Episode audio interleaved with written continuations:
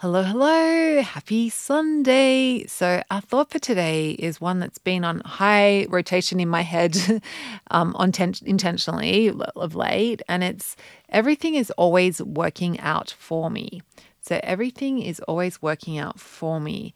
And we've had this one, I think, recently, but I just wanted to include it again because because I'm doing so much work on it and because it's such a helpful thought. It's like whenever I'm feeling frustrated or things aren't going how I want them to or disappointed and all that negative emotions, just remind myself this thought, like everything, I come back to it, like you know, everything's always working out for me. And it just, it calms me down, and it also like gets me thinking about the the ways that that's true, like the ways that that you know, difficult situations do help me to grow. The ways that, that you know, even like feeling disappointed can be a, a spur for, you know, good things to come as well.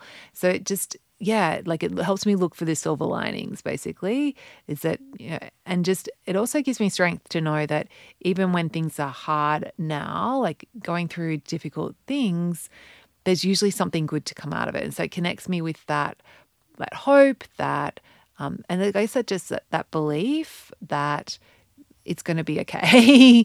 um, it just, it's very calming and just makes me feel, yeah, like good, good about, about whatever it is that I'm stressing about in that moment.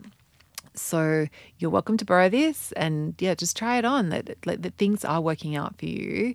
And also spend some time, because it's Sunday, like spend some time thinking about in your past, like when has there been stuff that's happened, be both big and probably more more powerfully to think about the small stuff that in the moment it sucked and it didn't feel like it was good, but it actually ended up helping you in some way.